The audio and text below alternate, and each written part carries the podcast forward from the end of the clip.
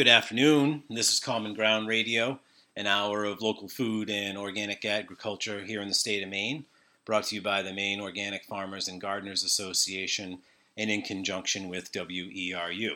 My name is CJ Walke. My pronouns are he, him, and I am your host for today's show. For today's show, we have a recording from MOFGA's Farmer to Farmer conference back in 2012. This is the keynote address from the conference where MOFGA's longtime executive director, Russell Libby, gave an overview of his vision for Maine organic agriculture, looking at the history of MOFGA from where it started, how it progressed over the years, and looking toward the future.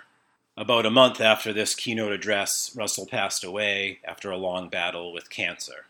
I'm happy that we can bring you this recording from the MOFGA archives for our show today.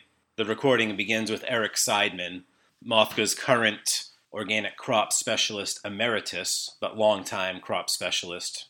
And since this is a recording, we are not taking any calls on today's show. Thank you. I remember the days when I first started working for MOFGA.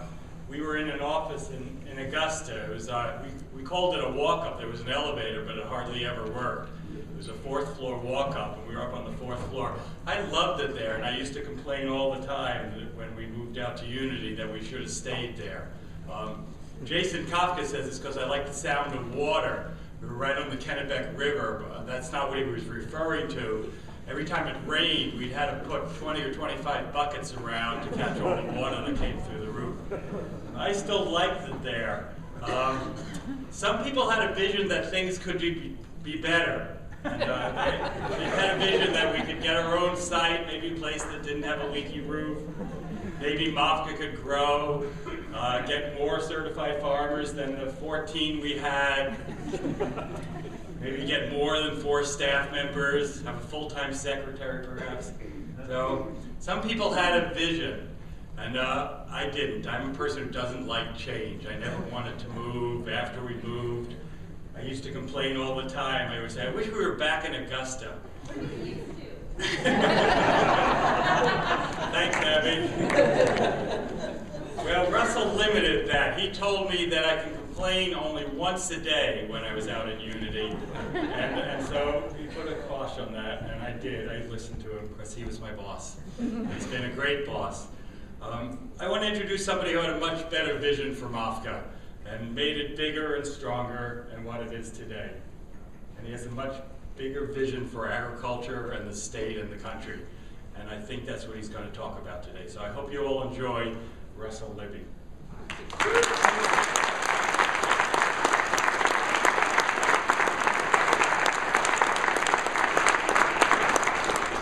So I'm sitting for a variety of reasons, and, uh, and one of them is that I have a pinched nerve in my back right now that shoots pain down my leg. So if I go like this, means I'll be back with you in just a minute after that stops uh, firing away. And Becky, I'm wondering if Eric told you that he doesn't like change before. He, uh, he was crystal clear about it. Oh, okay. as long as you were coming into it with your eyes wide open, because I think that would be a, a, a mild understatement of Eric's approach to life. I'm going to do this, and then I'm going to do that. Um, and he's done a lot of this and that's, and it adds up over a stretch of time. So I think most of you know that I'm, uh, as of a week ago Friday, I'm no longer the executive director. I um, stepped to the side to be, um, what am I? Senior Policy Advisor. Thank you. Um, Enid from Vermont for, for keeping me on track here. And uh, you know, in, in many ways, I'm going to be doing some of the same things that I've been doing, which is thinking about how MOFGA fits into the bigger picture, how we can um, have an influence, what do we need to do, what are the possibilities in front of us. Um, but I'm not driving to Unity three, four, five, six days a week like I did for, for uh, many years. And when Eric talks about that larger vision, there are so many people who carried it and drove it. Bill Whitman way back, Alice Percy, who's the one who went looking at site after site after site, and many others in this room who I'm not going to um, pick out tonight. I wanted to talk for maybe um, 20, 25 minutes, just you know, where we are, what's ahead of us, what we can do to make a difference. And it operates at so many levels that I think there's a place for each of us. You know, we don't all have to do the same thing. We don't all have to have the same kind of farm. We don't all have to think uh, or agree on every issue. But in front of us are really some possibilities that are that are huge. The food system that we've been running under for the last, oh, call it 40 years, really longer, is anything from anywhere, anytime. And you think about it, you go in the supermarket, it's the same food, it's the same kind of shelf layout, it's the same um, companies who basically control what's going on. The only dynamic is who owns the companies at any given moment.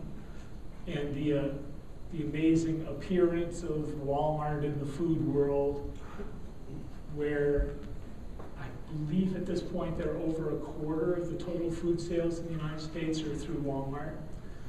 So just put your head around that, know, which means that when you're supporting people through um, food, food stamps, um, the SNAP benefits. Over a quarter of the SNAP benefits in the country go through Walmart also. And if we really want to make a dent in how people eat, we're going to have to crack that at some point. We're going to have to figure out what is the alternative, how do we build it, how do we make it grow. The the scale that's required of that kind of approach is so big. So um, under most recent President Bush, um, it seems like we're setting up dynasties, you know, of different families. So most recent Bush, Bush two in terms of the presidential dynasty here. Um, Tom Dorr was his undersecretary for rural development, and his strong belief was that the farm of the future was 250,000 acres under one operation. That it's going to take 250,000 acres to be a viable farm business, to be competitive, to be able to supply these big markets. And when you think about that, in Maine right now, that would be one potato farm, one dairy farm, and the blueberries and other stuff kind of off to the side. So, yeah, maybe five farms. You know, fewer than that in terms of acres, but just in terms of our geograph- geography and what's going on. And I don't think that's the vision that we've all been working towards all these years. Um, it's not the vision that I have. I don't think it's the vision that any of you have for the future. And if we're going to do something other than the Tom Dorr, um, Earl Butz, you name it, year after year we get variations on it, we're going to have to build it. Because nobody's out there saying, hey, rah rah, let's go build a network widely distributed of tens of thousands of farms across Maine and New England. It's up to us to do it because nobody else is going to be the advocate for that. It's also 50 years this year since Rachel Carson um, did silent, release Silent Spring. If anything, we've regressed in the last 20 years. Um, we have great IPM programs for vegetables, for small fruit, but we have really intensified agriculture for the grain crops which for many years were not at all um, part of this spraying regime. And now, um, between GMOs and the ramifications of it, um, the, the resistant weeds that are sp- spreading across the Midwest, we're really in a position where we're using more pesticides than we did 20 years ago on acres that wouldn't have traditionally been sprayed. And we have to find a way to break that cycle. And it's a two parter. It's farmers saying, we don't want to buy that stuff. That's an important part of it. But it's also consumers speaking up and saying, we don't want that. We don't want to eat that. We don't want to be part of that test um, and finding our way through it. So what does it what does it look like if we had something different? Maybe three years ago, I was on a plane with actually Chris Colson was on the same plane. We were uh, flying to Italy for a meeting of researchers and farmers from New England to meet with researchers and farmers from Italy. Yes, it was a junket. I enjoyed it immensely. Um, but on the way, I was having a conversation with Brian Donahue from Brandeis University. And Brian, you know, Brian was saying, yeah, we really can't imagine New England feeding itself. And I go, well, I don't know about New England, but I'm not so worried about Maine because already we produce more calories than we consume here. So I think Brian took that as both an insult and a challenge. Um, and for the last two years, there's been a working group of about six of us who've been you know, kind of parsing the numbers, trying to sort out what's possible, and looking at what it would look like if we produced 80% of our food in New England. Not trying to get to 100, just saying, okay, if we tried to produce 80% of our food, what would it look like? Um, 50 years out, so we're not talking about doing this today. Yeah, tomorrow everybody's going to buy Maine food, New England food, and it's all going to be good. It's a long, slow process to change systems. And as we've been having this conversation, it's clear that the only way it happens is if there's a lot more agriculture in Maine. Um, we figured we probably need another 4 million acres back in production in the region. But where are those acres? 2 million of those acres are in Maine. And 2 million acres spread across the state, not touching the conservation land that's in forestry that's already been tied up, but trying to recover, re, you know, reclaim the best of the land that's out there, the land that has just been growing back into trees because we really haven't had anybody to farm it. We haven't had anybody to care for it. We haven't had markets for it. Those are all the things that we're going to have to figure out and do um, because it's a it's an important part of it all. And that's ends up being all about relationships. Came in um, with Marianne last night, and we um, walked into the into the hall, and it's full of kids running around. And you think about not those kids necessarily as the next generation of farmers, the ones who are going to do it, although we all hope that some of them will be and expect that some of them will be. But we think of them more as examples of possibilities that are in front of us. And right now, in the Journey Person program, we're turning out about 25 new farmers each year. Um, the apprenticeship program has 150 to 200 people participating. There are a lot of people who don't go through either of our programs who just jump in, say we want to farm and make it happen.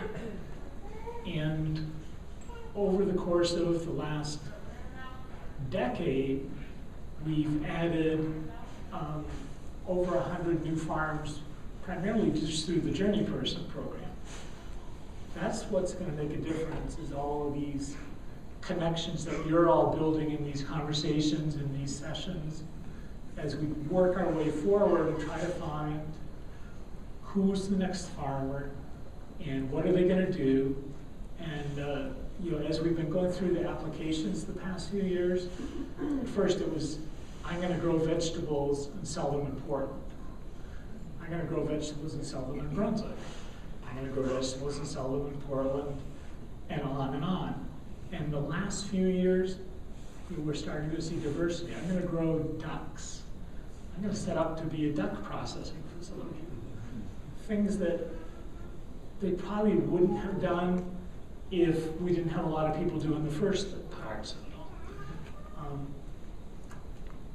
sorry, I don't have your name, but there's somebody here who's custom grazing land, so he's got a home farm and taking his animals and going to other farms and custom grazing so that he can um, have a bigger, a bigger um, production base for his livestock without taking on all the capital costs of buying all these pieces of land. I think that you collectively, all of you here in this room, are the people who are going to make this all happen. And on one side, we have the people who are going to do farmers markets and CSAs. And if we go backwards, 20 years ago, well, I use MOFGA's first year, 71. We had one farmers market in Maine. You know, the Portland Farmers Market is 1780 or thereabouts it started and has run pretty much continuously since. One of the oldest markets in the country. Um, made it all the way, made it through World War II. I talked to a farmer who sold there, and he and his uh, he and his siblings would load up their um, sedan and use all their gas uh, gas coupons to come to Portland in the uh, very shady old port and pop open the trunk and they would have whole chickens from their farm. And I was like, protein? Wow. He, he said we did very well during World War II. Um, but now we have the Wednesday markets jamming, the Saturday market, the winter market, another winter market. These markets are full, we're going to spill over and go to the next town, so all of a sudden South Portland has a market. People are looking more broadly at how they're going to get there. I think we have about 120 summer markets this year and about 30 winter markets. And then there's a group of you who've been looking and going, you know, I don't really want to go to market once, twice, three times a week. I'd like the people to come to me. So farm stands and stores and the things that start to take us out of this Walmart world try to start to take us to this place where all of us have our little special thing that we do that provide us a you know, kind of a core of our income and then we build from there outwards and we need that badly we need it because the economic system that involves money flowing all around the world is so tenuous. Um, it, we could call it um, make believe. We believe in it, so it is. Um, but when people stop believing in it, and here's where there's a tremendous cross politics um, shared ex- experience there are a lot of Tea Party people out there that we don't agree with on a bunch of issues, but on the idea of local economy, they are not all that far from where a lot of us are. And we need to have find ways to have those conversations and to share knowledge and build relationships that take us out of the high level politics of, of Washington. I don't know how many of you have noticed that the Farm Bill failed. Um, it just got stuck and stuck and more stuck. And this spring, um, our keynoter from last year, Brian Snyder, and I um, organized a meeting in um, Baltimore of groups from around the country to talk about what is what is possible. What would it look like if we didn't have a farm bill? Um, and we just said, these are our core principles. And build from our core principles and worried about the farm bill and the dollars and all of that stuff second. Um, we called it a call to farms. Katie Green from MOFGA also went to that meeting. NOFA Vermont was there. Were you there, Ian? It was, yes, sorry. Um, and the, uh, and we've started trying to figure out how do we change the tone of the conversation? Because out of the hundred billion dollars a year that goes through the farm bill right now, 60 billion of it goes for income support, SNAP, and related programs. Now we're down to 40. Um, 10 goes straight up to commodity support programs. About 10 more goes to 10 billion, not 10 million, 10 billion more, goes to um, crop insurance and programs to kind of prop up the status quo commodity agriculture. And all the rest goes for all the other things, including a lot of good money for conservation programs and organics and all of this. But in a, in a world where all of us are cautious and maybe even skeptical of the long-term uh, viability of those of that whole system, what is it we think are important? So I'm just going to throw out a couple couple pieces that we're talking about. Um, and because I think they're fundamentally what MOFGA is all about and a lot of the other groups around the country who were there. You know, what would it look like if we said one of our core values is we want the water leaving our farm to be as clean as the water that landed on our farm, or cleaner. So we want farmers to serve, you know, we want farms to serve as filters, as, as water purifying systems at the same time that we're producing. And we know that's possible because we know the best farms do that. We all have well-managed woodlots. So, so many farms rely on their woodlot as the, as the bank of last resort. Things are falling apart well, get somebody in and cut the woodlot and don't look too hard, and 10 years from now it'll be coming back again, at least in our region. Um, high quality food for everybody. So, what does it look like if we actually have this goal? And I was talking to Nate Drummond for a minute in the breakfast line, but Nate this year grew a, a big bed of carrots for the local food bank and had a group of volunteers in the food bank come and harvest and wash and put them away. So maybe we're not in a position where we can write a check for you know, a lot of money, but we're in a position where we can help a lot of people by being very thoughtful and careful about what it is we're doing. On a personal note, you, we've been big organic supporters for decades, 30 years longer, and I'm still you know, critically ill. Um, so what we eat isn't sufficient in a world that's polluted.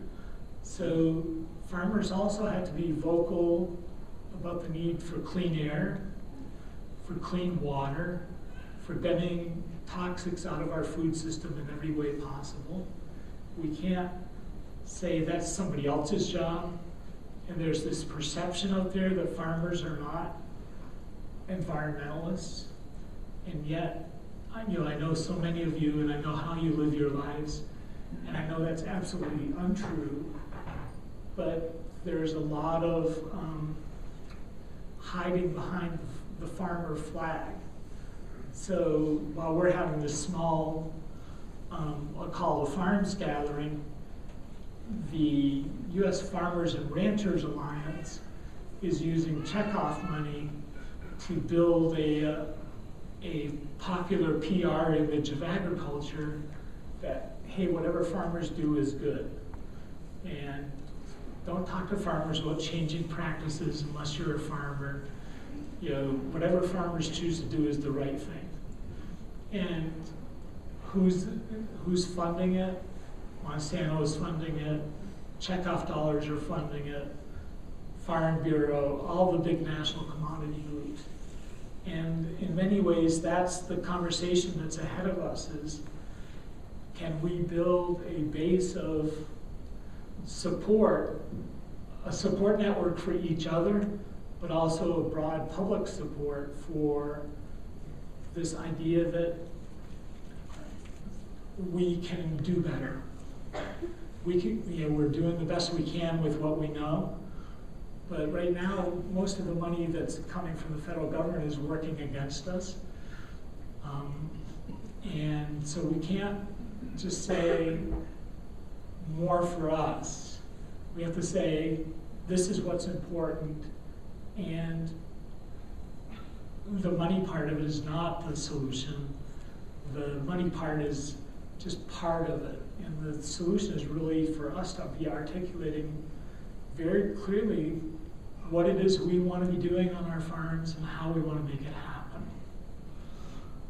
And I'm going to finish with one last, um, one kind of run through of MOFGA.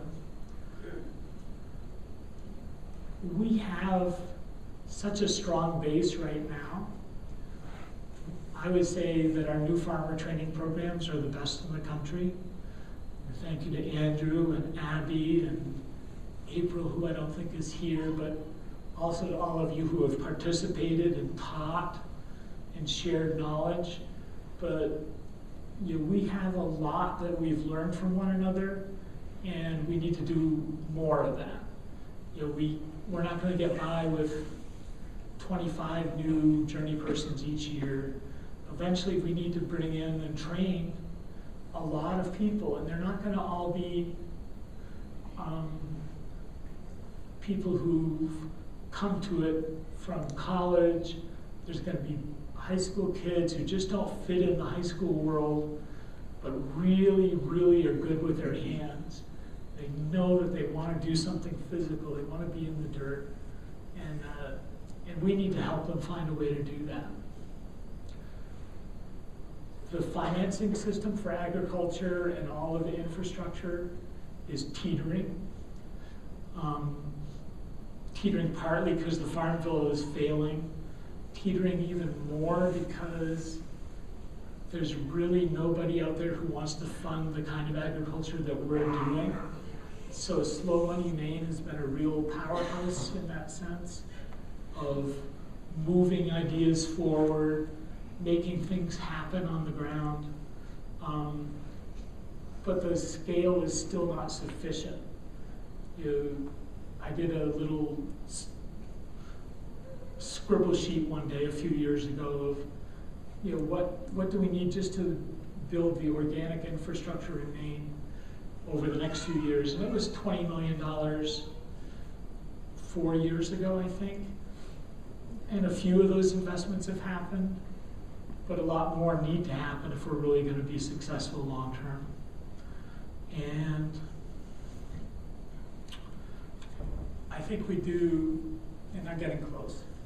Um, I think we do an extraordinary job of peer to peer learning, teaching one another. We need to build on that.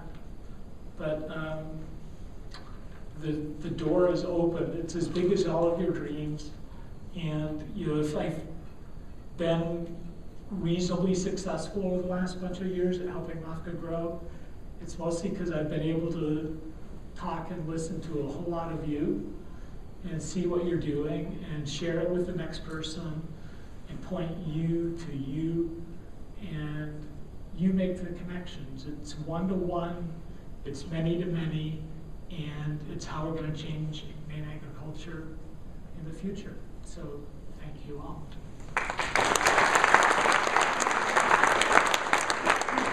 So I met a, you know, I, I, uh, I stood up also to thank all of you, but it was an invisible, really quick moment. Russell agreed to take a handful of questions. Uh, anybody want to have some questions, stand up and speak loudly so we don't have to repeat them. That would be great. Who wants to bring something up, some issue? To John. Russell, don't you think that Maine should be the first state to ban GMOs? Yay. Woo. Yeah, I've thought that for 20 years now, and so far it's been hard to get the legislature to move in that direction. What's interesting is that some of the Tea Party Republicans are kind of inclined in the same direction. So we may be able to build some non-traditional coalitions around that issue. On my things I didn't talk about is biodiversity. Spencer Atel at Farm this year grew some gorgeous open pollinated corn for his cattle. He didn't get it in the ground until late June, and yet that corn looked better than most of the traditional corn that was being grown out there, GMO or not. And there's a lot to be said for living soil and good genetics. And I think one of the things we could do a better job of is telling that story. Hey, I'm doing this, it works. Come see, I'm doing this, it works. But yes, John. So the, the question is, we've got support in various ways from land grants and other institutions. I think that's one of the things that gave MOFGA early credibility was Frank Eggert, who was dean of the College of Ag, was skeptical, did some trials, and then wasn't skeptical anymore. And that changed a whole lot of the conversation in Maine 30 years ago yes, we need to be articulating our values. That's what the Call to Farms meeting was all about. But I think we also need to support those people in the in the existing institutions who are kind of inclined our way. Um, and it's easier to support if we're all saying kind of the same thing. We're, we're lucky in the sense that right now in Washington, Deputy Secretary Merrigan and others are strong supporters of a lot of our work. Uh, and yet, I don't personally have a lot of confidence that we're going to win out in the political battles in Washington over um, funding uh, funding science at, the, from USDA, whether it's going to be GMO or organic. Organic will always get some. We're politically that strong now. But if we want more, we're going to have to be much more vocal and organized than we've been before. Because the forces, you know, the, the, the forces that think biotechnology is the answer are very strong in those circles these days. We, MOFGA, have been more inclined to think that recycling human waste makes sense than most um, organic groups in the country. But it's really hard when you contaminate the entire waste stream, cross contaminate it with industrial waste, with materials that are wide household use. So we have to tackle the toxics problem in our daily lives if we're really going to be able to, to think about responsibly using um, uh, manure on our farms. It's one thing to talk about using all the stuff from your own household. It's another entirely to talk about you know, a waste stream that's clean enough so we all have confidence in it on a continuing basis. The the place where I think it probably has the most relevance is when you're bringing a farm back. So if we're talking about two million acres of land coming back, you know, there you need fertility to jumpstart that cycle again.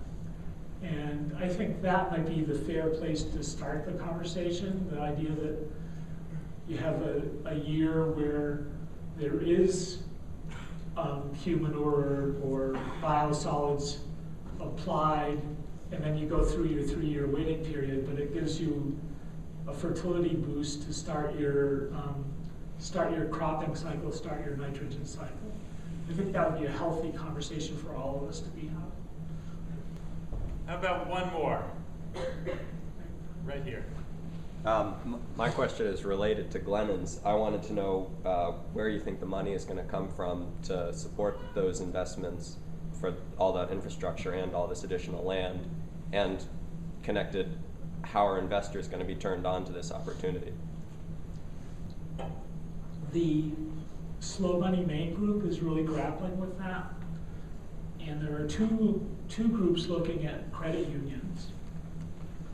One for a Maine only credit union that would really be up to fifty thousand dollars in operating funds as kind of the loan limit. And another one that's looking regionally and trying to figure out if it's possible for a credit union to finance real estate. I think both of those are getting onto the right track. They may not be quite there yet. My rough number is if we could get everybody in Maine to do the equivalent of ten dollars a year into some investment pool, whether you want to gift it or um, gift it or deposit it or however you want to do it, that's enough to do the most critical projects each year. That'd be thirteen to fifteen million dollars a year of, of money flowing. And if we had that, we could at least focus, Slow Money Maine is really focused on infrastructure as their, as their corner. Um, But there are all the other corners that need attention too. And I think the, the credit union possibility is really a powerful one. It's democratic, it's cooperative, and it gives us all a way to uh, solve some of those problems. Thank you. Before we get started with the rest of the day, uh, a couple of people would like to say a few words, and uh, I want to start with Paul Volckhausen, past president of the board of MOFGA and longtime certified grower. I, I got to add, good friend. Well, I'd like to take you back to uh, 1988. Um, as Eric said, MOFGA was in this uh, fourth floor walk up with buckets all around, and uh, I was president of the board of MOFGA. Uh, we were interviewing uh, for a new executive director. Uh, we had come down to two candidates who uh, seemed to be very well qualified. I was uh, chairing the meeting, uh, trying to be the best chair that I could, not express an opinion, um, but just let everybody else have their time. Um, after a while, uh, people said, okay, enough is enough, Paul. Uh, we want to know what you think. And so uh, I said, well, I think this Russ Libby is um, a wonderful candidate for the job, but he seems very young. At that point, he was, a, was an intern or a uh, research assistant, assistant at the Department of Agriculture. I said, I think you know what we really need to do is let him stay there, get him involved with the board of directors of MOFGA, get him involved, and I think in a few years um, he could make a, a wonderful executive director. So uh, we decided at that meeting to hire Nancy Ross as, a, as executive director. Russ uh, continued, I guess, for about 10 years at the Department of Agriculture, which time he got to know farmers um, of all of the different sectors of agriculture in Maine. Got to really get a deep understanding of, of the, the, the farms and what was needed.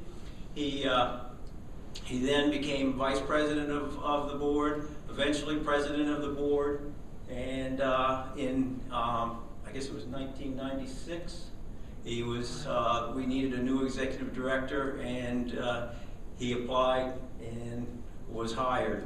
So, uh, uh, and you can see what he's done since then. And uh, but I think those those extra years of, of him broadening his his experience really helped to make him what he has been in the last 18 years.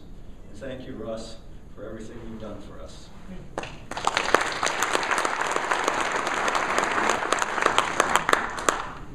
Next, I want to call Dave Colson, who also is past president of the MOFGA board, head of certification, certified grower from way back when I started, and also a great friend.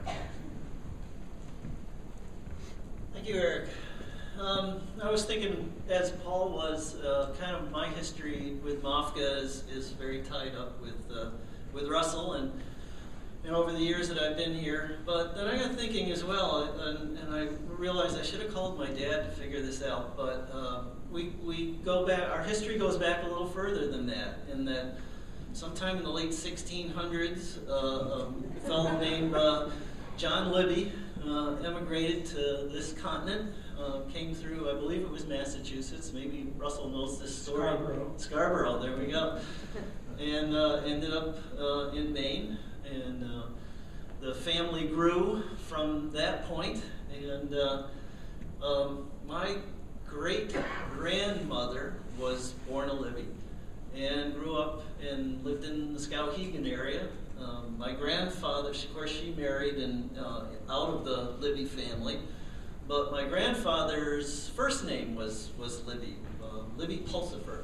And he ended up in uh, medical school in Chicago and then settled in Rochester, New York. So it's why, how I ended up in, in New York State. But we had uh, these family ties with uh, with Maine and kept coming back here. And when I needed to make a choice of where to go, of course at the time my sister was living in Brunswick, and she convinced me to come uh, back from the work I've been doing on the West Coast and, and look for land in Maine. Um, so actually, Russell and I are uh, distant cousins of, of some sort or another. So I bring that up once in a while, and he, he kind of nods. And don't know whether he really wants to acknowledge it. Well, the surprise really is that um, you made this assumption that a Libby wouldn't marry a Libby. I'm not sure that's.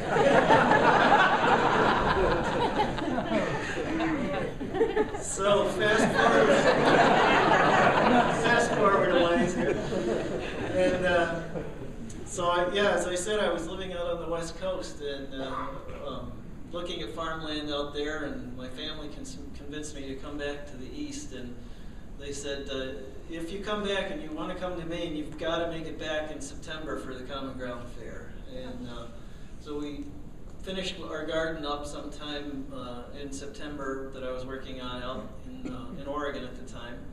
And we loaded up the truck and drove back and made it to Maine just in time for the Common Ground Fair. And that was, uh, I believe that was 1981 or so.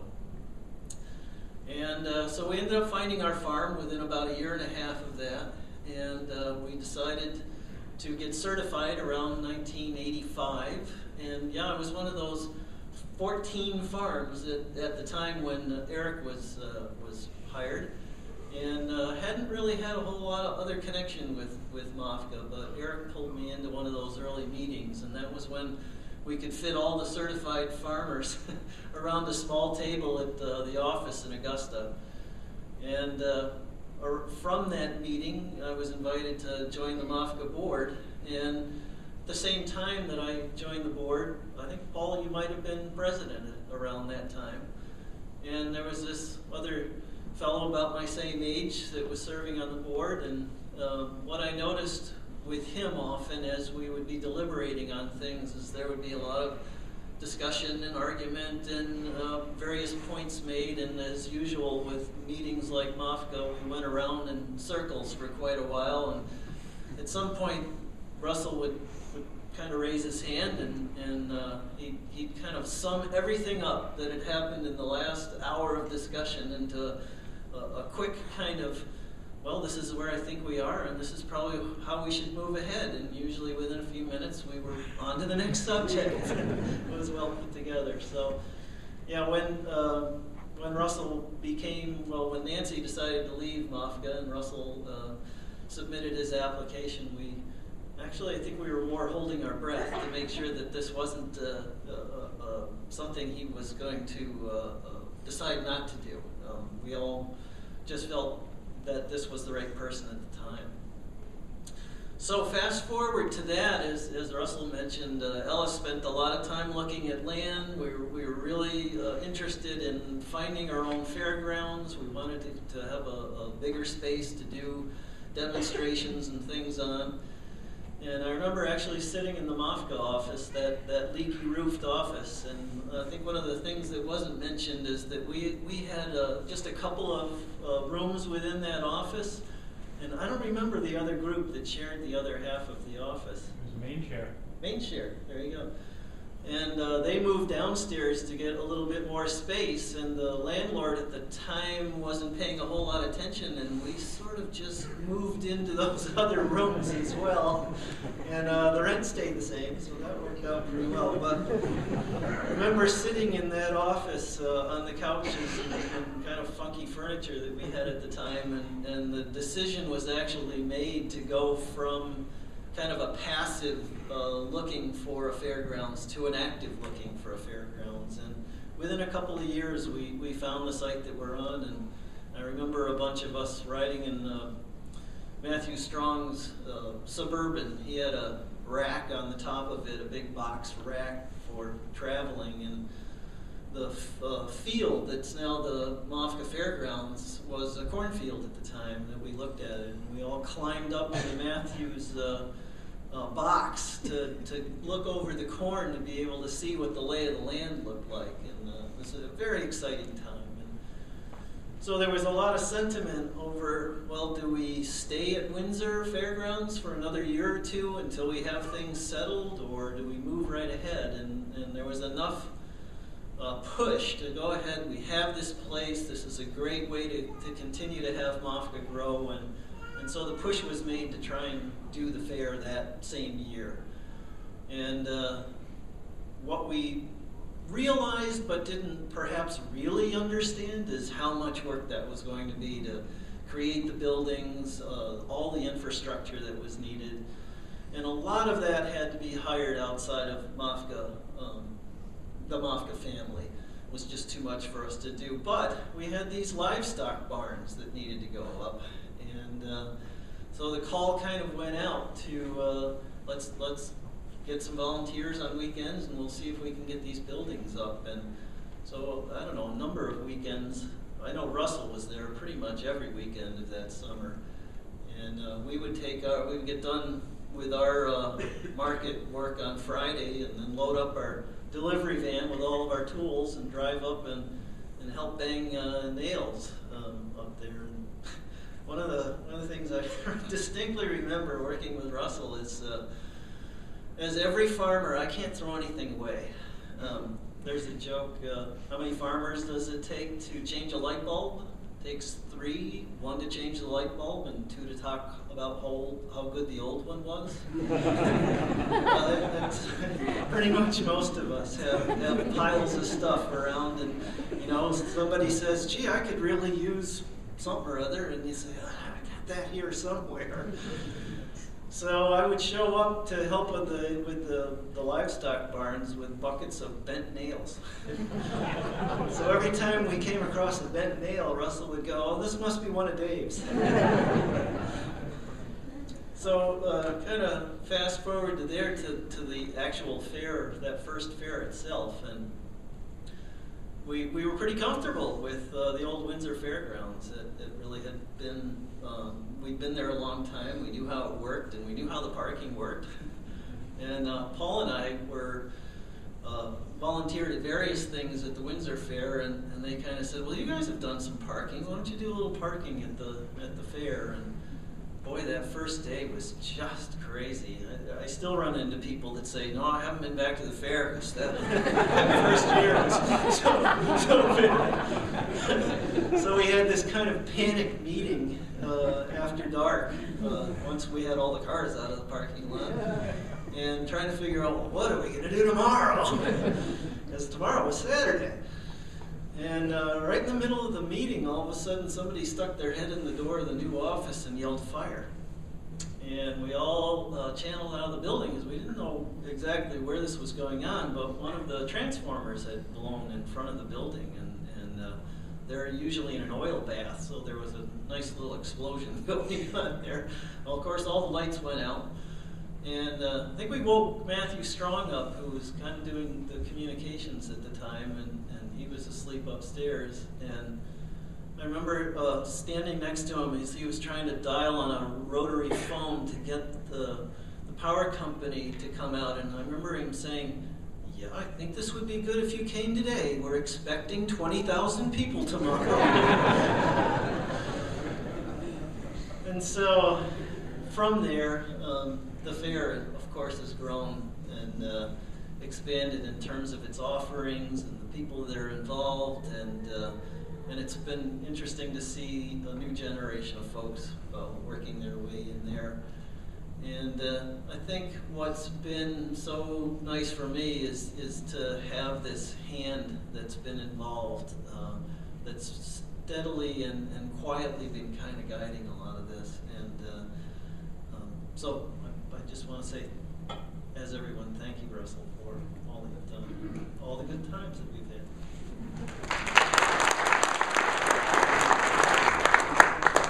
Now I want to turn to our sister state. When I was a kid, I went to college in Vermont for a year, and I always wanted to live in Vermont.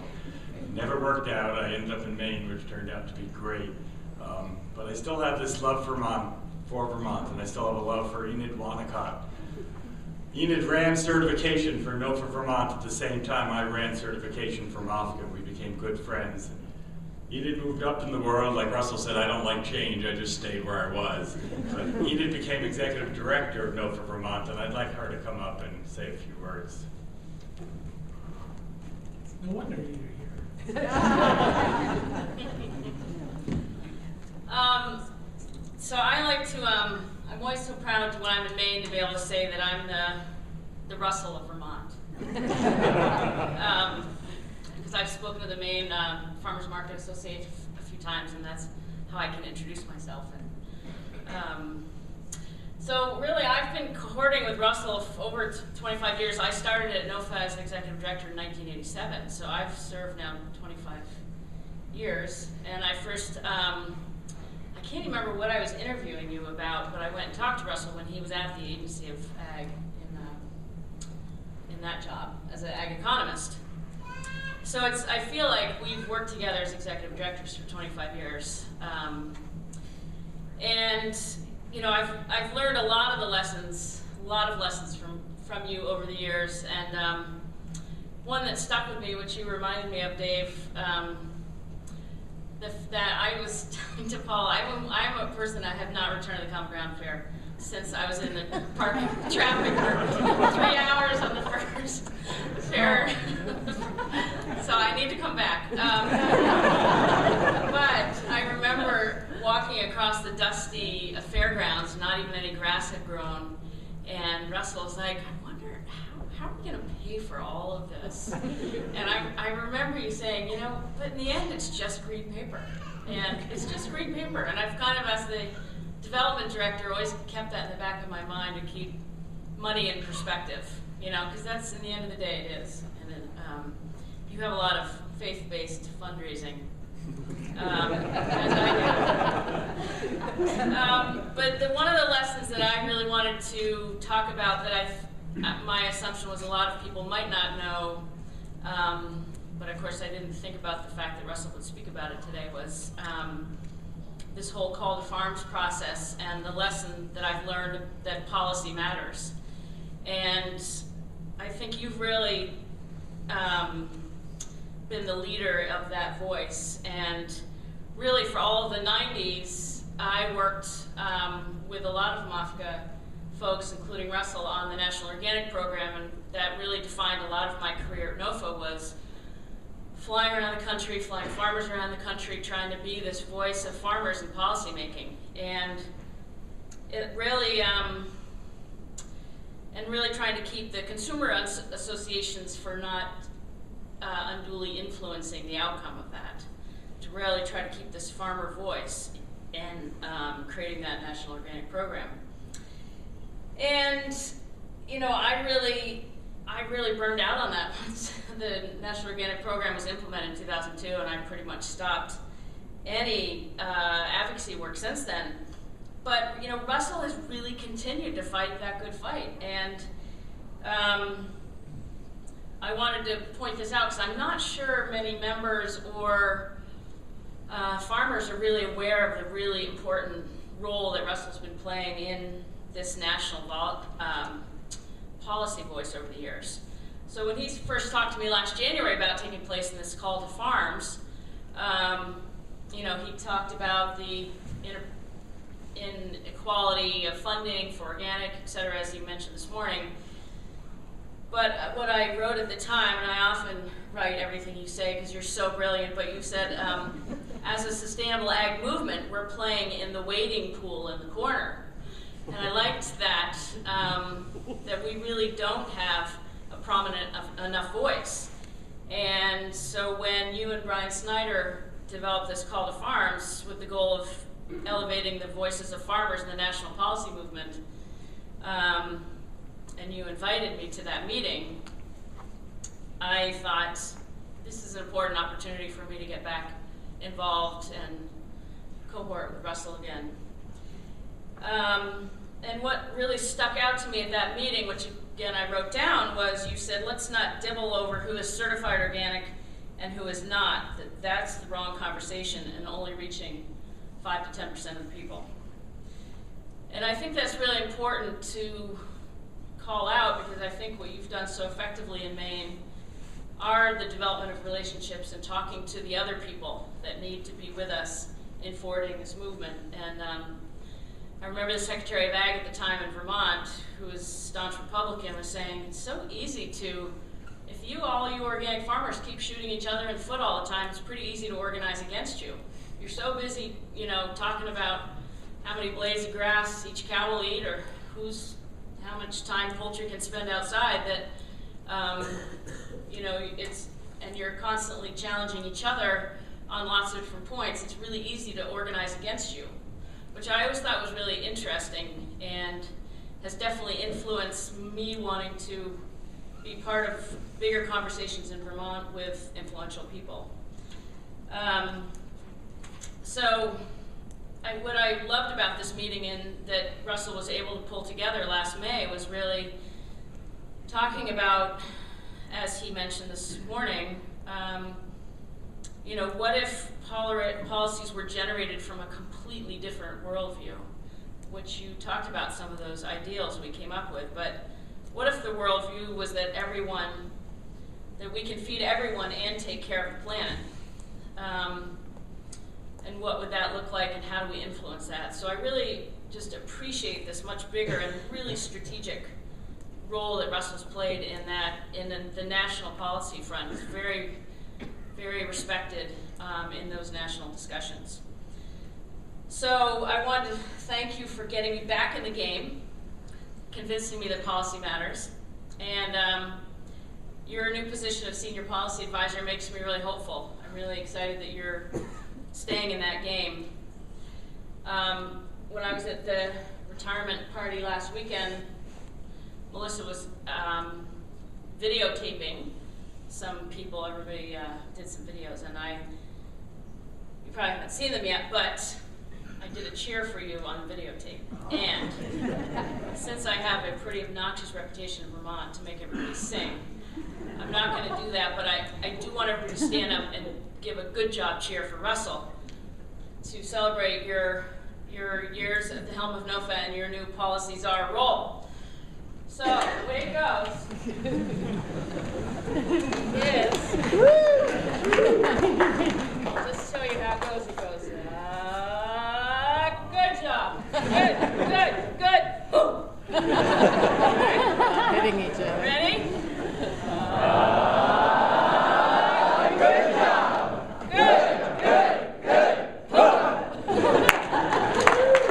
Thank you for tuning in to Common Ground Radio here on WERU 89.9 FM. We'll see you next month and stay tuned for more great programming.